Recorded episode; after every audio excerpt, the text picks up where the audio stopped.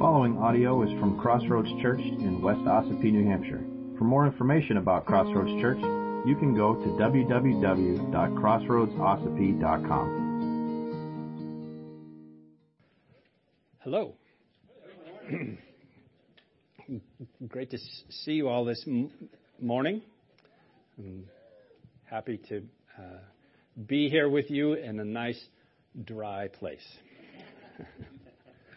well, we're back in First Peter this morning, so you can turn to First Peter chapter three, uh, verses eight through twelve, and that's page 1015 in the Pew Bibles. It's a big day because next week we turn the page to 1016. Wow. Very exciting. Uh, so as you're turning there, think about, uh, think with me about the Apostle Peter. What are some words that come to your mind when you think of the Apostle Peter? Pa- patient? Really? low. Idiot is closer to the top of the list. Yeah? What else? What? Stabber. Oh, stubborn. Like, well, there was that ear thing, but it was more of a whatever chop more than a stabbing. Yeah. Uh, so, you know, some of the things that, uh, like I said, on my list are, are things that pop to my mind when I think about the Apostle Peter. Is yeah, loudmouth, dummy, um, or to be more polite, impetuous, um, impulsive, maybe yeah, ear ear lopping off. Um, how many of you, like the first thing you think of when you think of the Apostle Peter, is expositor, uh, Bible Bible teacher? Yeah, yeah, maybe maybe not. Well, in our verses this morning that we're going to look at here in 1 Peter 3, that's exactly what Peter is doing. He is expositing a text explaining the meaning, the original meaning of a biblical text. And his biblical text is it, like he's writing the Bible, so that's confusing. But he's expositing an Old Testament text, and that is Psalm 34, verses 12 through 16. Um, in, and in his exposition of the text, you're going to love this. He shows us five key words, right? Not three, but five. He's a good expositor. He knows three is just not enough. They they all start with the same letter. No, I don't. He does he does do that uh, in the Greek, but uh, not in this particular passage. Sorry. So in this exposition of the text, he shows us five key words that are to characterize the Lord's church family. There are five essentials for Christian living. Um, so let's look at that text we'll pray and uh, we'll jump right in. So 1 Peter chapter 3, starting at verse 8. Finally, all of you have unity of mind, sympathy, brotherly love, a tender heart, and a humble mind. Do not repay evil for evil or reviling for reviling, but on the contrary, bless. For to this you were called, that you may obtain a blessing. For whoever desires to love life and see good days, let him keep his tongue from evil and his lips from speaking deceit. Let him turn away from evil and do good. Let him seek peace and pursue it. For the eyes of the Lord are on the righteous, and his ears are open to their prayer. But the face of the Lord is against those who do evil. Let's pray. Father, we are so blessed to come into your presence this morning. We are grateful that we are able to freely gather around your word as your people. Lord, we are here to hear from you, from your word. May your spirit speak. Father, we give you this time for your glory and our good. Use it, Lord, we pray in Jesus' name. Amen. So, Psalm 34 is what Peter quotes here. Psalm 34 is a psalm of David. It is a wonderful hymn that acted as a sort of discipleship manual um, for the early church. Um, and don't forget, Psalms are songs. They were sung, they had tunes. Um, unfortunately, we've lost the tunes, but there are plenty of people that make up tunes all the time. I'm not going to suggest that we, we do that now. Um, but this psalm, the, the, the words and the tune would have been familiar to Peter's original audience. Remember, these are first century Jewish believers scattered throughout Asia Minor, which we would call Turkey today. And the words of the song Whoever desires to love life and see good days, let him keep his tongue from evil and his lips from speaking deceit. Let him turn away from evil and do good. Let him seek peace and pursue it. For the eyes of the Lord are on the righteous, and his ears are open to their prayer. But the face of the Lord is against those who do evil. So here's Peter as an expositor, as a good Bible teacher, he avoids the trap of the three point sermon, goes for five. Whew, dodged a bullet there. So let's look at Peter's Peter's five points. There, there are five key words um, or phrases that he uses here. The first one is in verse 8. Finally, all of you have unity of mind. Now, if you've been here or listened or watched videos or whatever, where we have been over the last few weeks, you know that Peter has been speaking to specific groups, specific people, and specific roles. Uh, he's talked to uh, about submission, submission as spouses, submission as servants, submission as citizens, and really now it's a broader category of submission as saints. Um, so there you go. He's dealing with this wide focus on the whole church and their responsibilities of submission to one another. Our responsibilities of submission to one another. And he starts with unity of mind. A unity of mind is not possible without submission. It just isn't. If you're the one that's right, and everybody has to agree with you, that's not unity, that's conformity. That's not what, what uh, the Lord is after here. Unity of mind is not possible without submission to one another out of reverence for Christ. And the word unity of mind is also translated harmonious. I like that word a lot better. Unity of mind is kind of an ethereal thing, but harmonious I think we can we can grab. Um, harmonies in music are powerful and beautiful. And singing in unison can be wonderful as well, but there is nothing like a good harmony. One of my favorite experiences as a student uh, traveling to the Holy Lands is we went to the city of Petra. Perhaps you've heard of it. Uh, Indiana Jones went there. Um, they weren't calling it Petra, but that's really where that, that cool scene in, in uh, the third movie is. Well, in that city, around the corner from that big, beautiful building that uh, they say the Holy Grail was kept in, uh, there's a city in behind that. Um, and in one of, it's all like carved into the cliffs. Um, and there's one great big cave building uh, that our class went to, and we sang. Did you guys do this? We sang uh, a very old hymn of the Father's love begotten. Uh, it's almost like a Gregorian chant, and sang that in four-part harmony inside this huge cave, and it was it was awesome, especially those singing bass. It was just beautiful. Um, there's nothing like a good harmony. So if you translate that kind of thing to how we think, harmonious in mind, everybody has their part, but they're all working towards the same goal.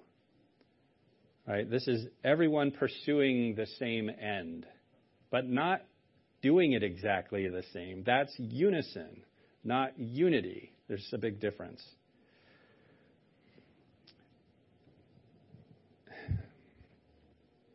Life in the church family is just like that. We may not all sing the same part. We may not all stay in the same key as we sing. Uh, we don't all play the same instruments or instruments at all, but we should all be playing the same song as the Holy Spirit as the conductor and with God's Word as our sheet music. That's life in Christ, life in the church family. We sing the same song, just different parts. And there is no part that's better or worse, more important or less. We all sing together. And this is exactly what Jesus prayed for for the church in John 17, verses 10 and 11.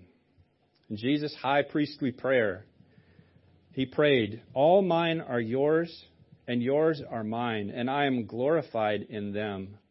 And I am no longer in the world, but they are in the world, and I'm coming to you.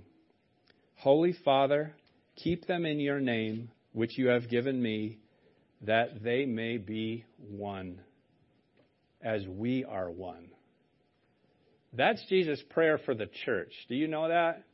Like, not just a bunch of people that gather together and they, you know, they like the context of, you know, that our Jesus' desire for us is to be one, not just an incidental group of people who live in the same area, but that we would be one. How one? Is that like one ish? Like we all wear the same t shirts? No. Jesus prayed, as you and I are one, as the Father and the Son are one. That's what he wants his church to be like. That's pretty unified. That's pretty harmonious. Uh, we say around here, making and maturing disciples of Jesus Christ together as a family. Like that's our battle cry. I, I don't I don't know purpose statement. I don't like any of those words and labels, but that's our kind of unifying thought.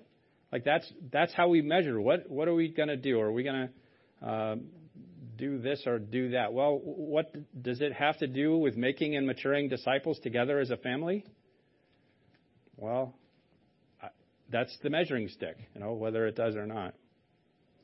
So that's our there's our, our tune that we sing together. So have unity of mind, be harmonious in mind. And the next word Peter uses is sympathy. This again, I think that unity of mind is the key thought, and then all these other things are subordinate thoughts to that because they all support this idea of being harmonious. Again, not possible without submission to one another out of reverence for Christ. So the next word is sympathy. Now, as one body, as Paul put it, one body with many members, being united in mind, when one part suffer, we all suffer. When we stub, when, when you stub your toe, your toe is not the only one that feels it, right? That goes straight to your brain, right? Our eyes may tear up. Our mouths may fire something off, right? That's how a body works. And that's, we laugh, but that's exactly how the church should be. When one of us suffers, we all suffer. When one of us is rejoicing, then we all rejoice. This is so not 21st century America. Certainly not in New England. It's like, you stay over there and I'm over here. Just, well, shake hands, be nice, but just stay out of my stuff. Just, you know, we live up on a mountain for a reason, right? Romans 12:15 says, "Rejoice with those who rejoice and weep with those who weep." This is part of the harmonious mind. This is not just simply feeling bad when someone else is struggling. But this is following Jesus' command to love your neighbor as yourself. In the church family, everyone cares or should care not only for themselves, but looks out for the benefit of the others. In the church family, we are to bear one another's burdens. You know, that's really hard to do if you don't know what the burdens of others are. Like, what? If you shake hands out the door, I have no idea what's going on with your life. Now, I've, I have said more than once this week, I'm not a chaser of persons. I don't chase after people. Uh, I'm like a llama. You, you come near me and spit. No, you come near me, and if I no, reach out. Okay, now we can connect, right? But that's a dumb, sorry. That's a dumb, never mind. Sometimes it's hard to do that, to bear one another's burdens. And I've been, I've been asked before, someone is struggling, Pastor, go get them, right? Go tell them what for. And sometimes well, I don't like that, but sometimes the loudest sermons are just a hug. You know, whether it's for comfort or encouragement or celebration, sometimes that's all we have to do. It's not, I need to go help you rearrange your thinking, but just to be there and support and love and encouragement. Again, this idea of sympathy is a reminder that we are not in this alone. We're not designed to do life alone.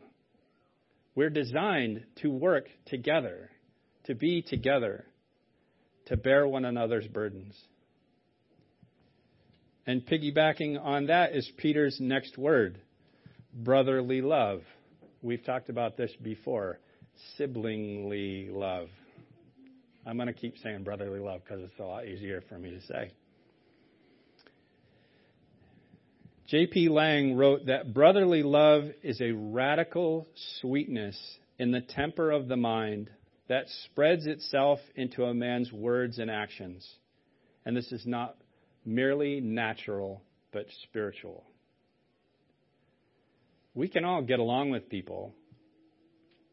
Most of you that have uh, have jobs or have ever had a job before know you uh, you got to get along to get along. But that's not what brotherly love is. That's just being polite. Brotherly love is more than that. It's more than natural, it's spiritual. If you consider Peter's source text from Psalm 34, it says, Let him keep his tongue from evil and his lips from speaking deceit. This is brotherly love. Do you know that? What does it have to do with brotherly love? Well, brotherly love does not use its tongue to harm or to deceive its brothers and sisters. It does not slander. And I say that again. It does not slander. It does not gossip. It does not insult. It does not curse or scold. It does not lie or swindle or gloss over the truth. That's brotherly love. Speaking the truth in love is so important. I don't know what's going on, but I'm busy right now. brotherly love turns away from evil and does good. It seeks peace and pursues it. It chases after peace when peace will not be granted to it. Peace is not an easy pursuit. It takes effort. It follows after peace when peace seems to flee. It strives towards peace with intense effort. That's what those words mean. Not like, I'll get along with everybody as long as they're you know, do as I expect. Right? I'll get along with my neighbors provided they do X, Y, Z, keep their dog out of my yard. I don't have to listen to them yelling. You know, then I'll get along with them. They just meet my standards, we're good. That's not brotherly love. That's certainly not what life within the harmonious, united mind of the church family should be like. We, we are all different here. We are all from different backgrounds and different experiences. But that's a good thing. That's a beautiful thing. That should be celebrated.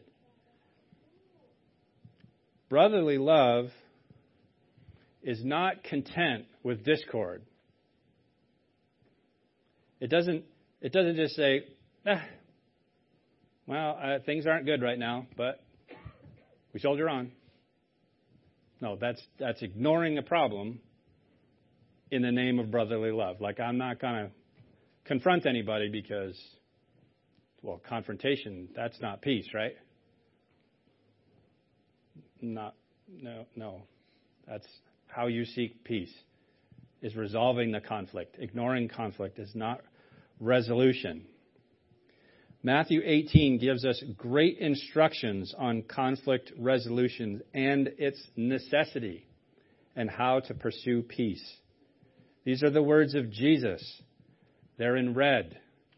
Pay attention. Matthew 18, verse 15. If your brother or sister sins against you, go and tell them their fault between you and them alone. If they listen to you, you have gained your brother or sister. But if they do not listen, take one or two others along with you, that every charge may be established by the evidence of two or three witnesses. But if they refuse to listen to them, tell it to the church. And if they refuse to listen even to the church, let them be to you as a Gentile and a tax collector. Did you know that there is a biblical formula for conflict resolution within the church? Because there it is. Right? What is step one? Tell everybody else about the problem. Right? Make sure you have enough ammunition when it's time to fight. And not only ammunition, but get everybody else on your side. Right? Biblical conflict resolution 101. Not even close. Conflict resolution begin, begins with you and the person that you have conflict with. And you go to them and try to work it out. And if they don't listen, you take somebody else with you. Right? Only after you've gone to them. And if two or three other people is not enough, then you take it to the church. Speak to the elders. Help me figure this out. What can we do? Right? That doesn't mean stand up here in the pulpit and say, all right, everybody, here's what happened. Here's why they're wrong and I'm right. Join me and together we will rule the empire. You know, no, no, that's not love.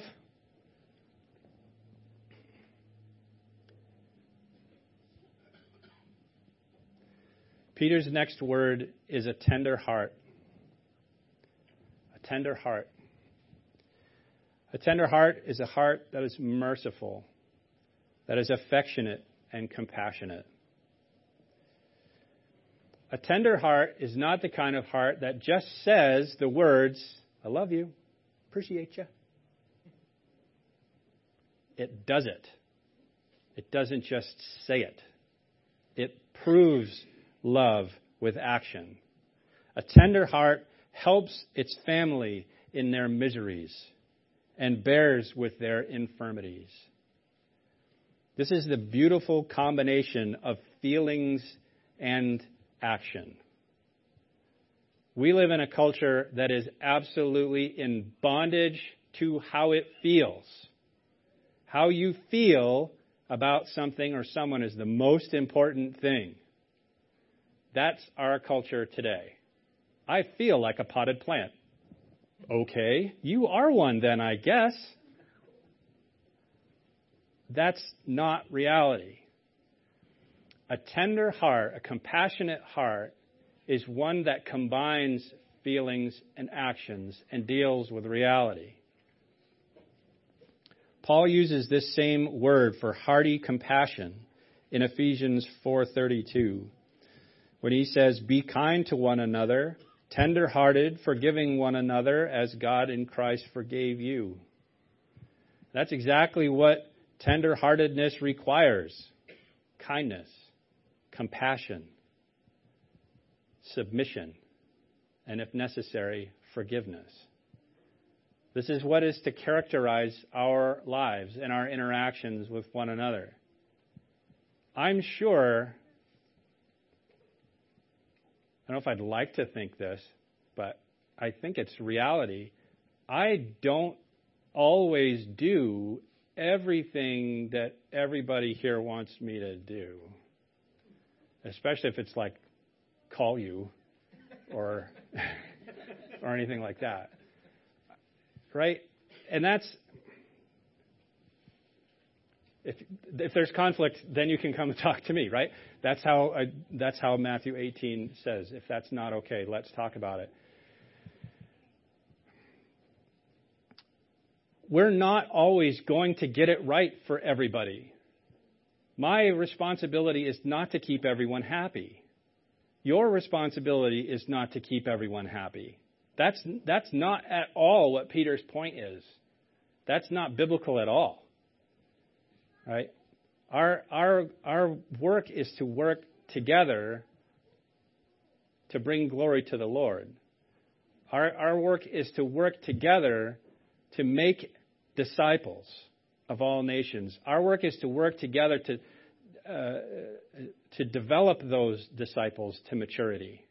And we do that together as a family. That's why we say that. That's why we wrote that down somewhere. Because that's, that's what we're supposed to do.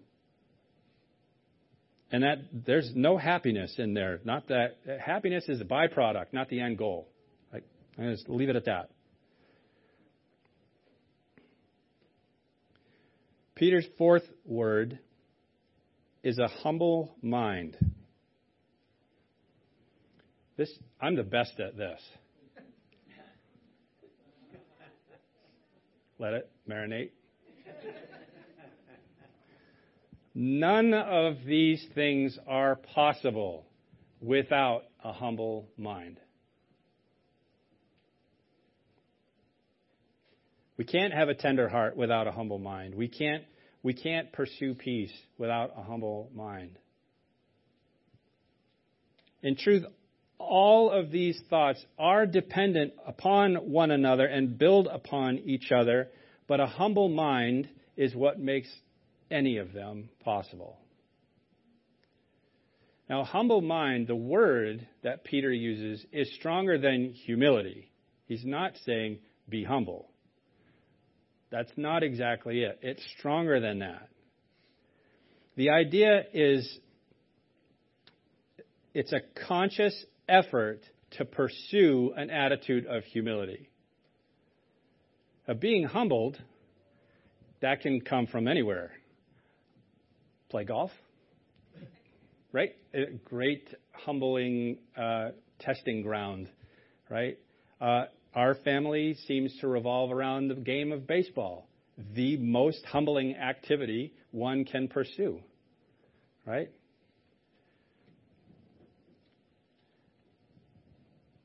Whether it's baseball or golf or leaving your house, humility can come from the outside and can come in an instant.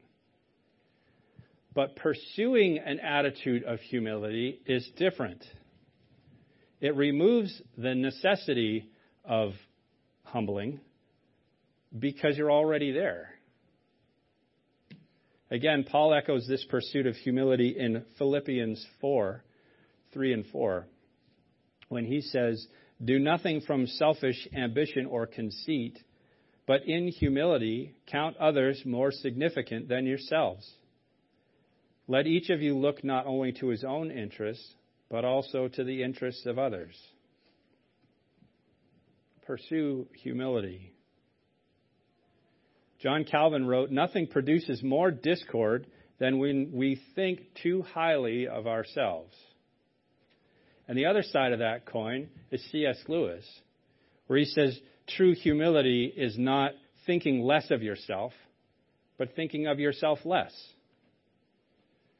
Right? It's not it's not self deprecation. I'm such a dummy. Oh, nobody likes me. I'm not good at anything. What use could I possibly be to anyone? That, that's Eeyore. That's not Jesus. That's, that's not reality. It's not right. That's not humility. That's humiliation. It's not the same. Pursuing a humble mind is putting others first. It's putting the needs of others before your own. This is absolutely imperative for any of these things to happen. It's absolutely imperative for a church to live this way in order to live as the church. Otherwise, it's just a, an incidental organization with a weekly event. And sometimes we like it. And then there's the rest of the time. That's not the church. You could do, now, you could do the same thing at the movie theater. You haven't been able to for the last year and a half, but you could go, sit with a bunch of people, enjoy the show, get up and leave. Life hasn't changed, interacted with no one, paid too much for popcorn. That should not characterize the church. That should not describe the church at all.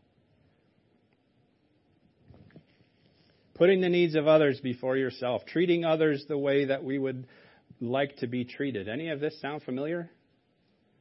It sure sounds like Jesus to me. And Peter, Peter's final word blessing. Do not repay evil for evil or reviling for reviling, but on the contrary, bless. For to this you were called, that you may obtain a blessing. Now, I think even there's a sermon just in this one verse.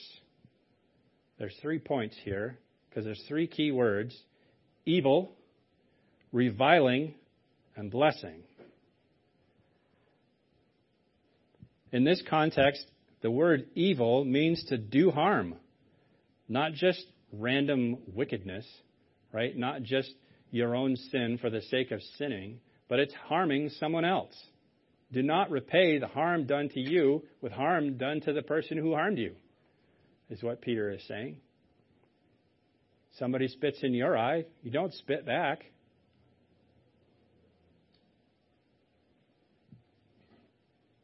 Reviling is not that much different. Where evil could be considered physical harm, reviling is verbal harm. It's insult and slander. It's harming someone's feelings, harming someone's reputation with your words. And in either case, Peter reminds us that we are not to seek revenge. That's easy, right? I'm like, who wants that? I don't want to get even for anything anybody's ever done to me. Paul also reminds us that we are not to seek revenge. In Romans 12:19 says, "Beloved, never avenge yourselves, but leave it to the wrath of God, for it is written, vengeance is mine, I will repay, says the Lord." I don't know if you've read the Old Testament at all, but God is a lot better at vengeance than you. Let him do it. Peter had addressed Jesus' example in this in this way uh, way back in chapter 2 of 1 Peter, where he says in verse 21 For to this you have been called, because Christ also suffered for you, leaving you an example, so that you might follow in his steps. He committed no sin, neither was deceit found in his mouth. When he was reviled, he did not revile in return. When he suffered, he did not threaten, but continued entrusting himself to him who judges justly. This, this is how we are to react when injured, when someone has sought to do us harm. This is our reaction to follow Jesus' example. But instead of just leaving us with a negative, right, don't do this. Here's the line, don't cross it. Peter gives us a positive he tells us what we should do instead. Not evil for evil, not reviling for reviling. Instead, bless. This word bears further exam- examination. Blessing is praying for the good of someone else. Not just, hey, you kick sand in my face, here's five dollars. That that's not really it. This is asking God for his favor on someone else. Evils are to be overcome with acts of kindness, specifically in this instance with prayers for blessing.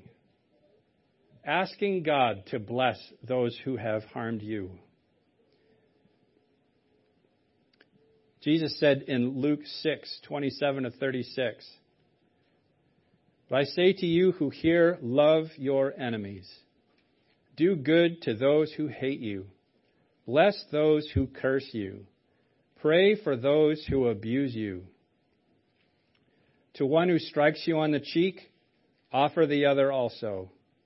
And from him, from him, um, from one who takes away your cloak, do not withhold your tunic either. Give to everyone who begs from you. And from one who takes away your goods, do not demand them back. And as you wish that others would do to you, do so to them. If you love those who love you, what benefit is that to you? For even sinners love those who love them. And if you do good to those who do good to you, what benefit is that to you? For even sinners do the same. And if you lend to those from whom you expect to receive, what credit is that to you? Even sinners lend to sinners to get back the same amount. But love your enemies and do good and lend, expecting nothing in return. And your reward will be great, and you will be sons of the Most High, for he is kind to the ungrateful and the evil. Be merciful, even as your Father is merciful. See, Peter wasn't just making this stuff up. Peter is describing how to live like Jesus. When we are attacked, we are to bless. We are to literally pray for God's favor on those who did us harm. This is how to truly pursue peace. John Chrysostom, a fourth century church father, said, Fire is not extinguished with fire, but with water. Likewise, wrong and hatred, not with retaliation, but with gentleness, humility, and kindness. Those are our weapons of war.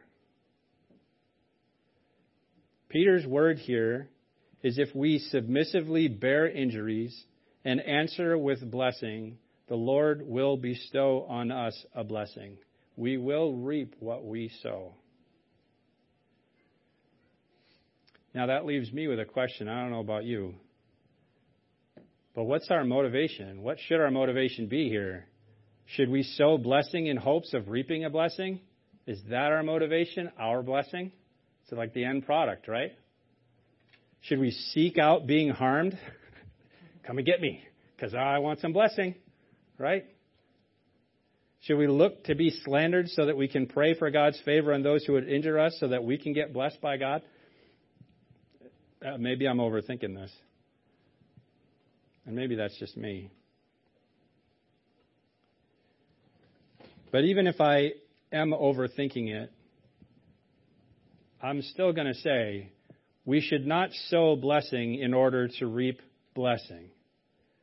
We should sow blessing because as God's children, we are sowers by nature.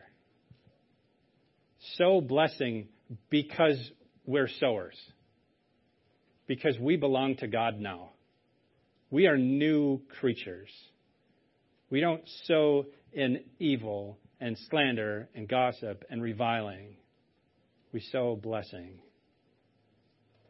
So pray for those who persecute you. Pray for those who do evil to you, who harm you and slander you.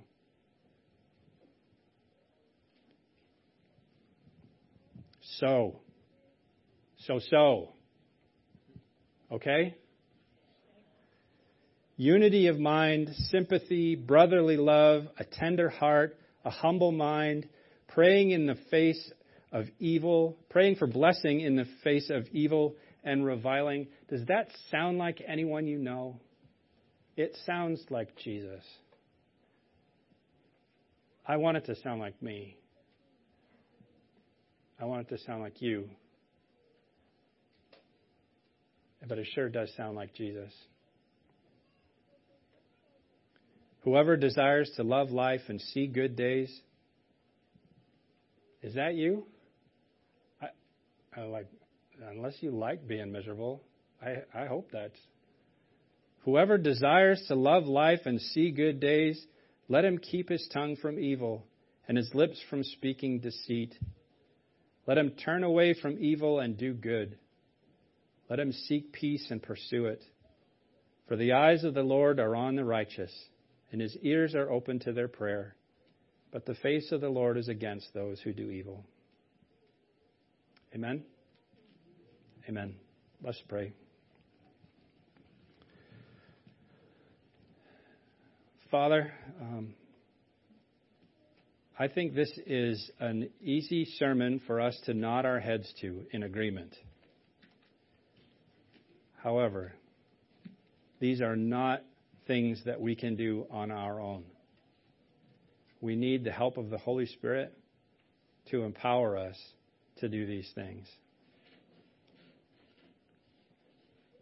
We can't do this on our own. We cannot do this alone. We cannot function as your church without the involvement of your Holy Spirit making it possible. Father, we are powerless to live this way.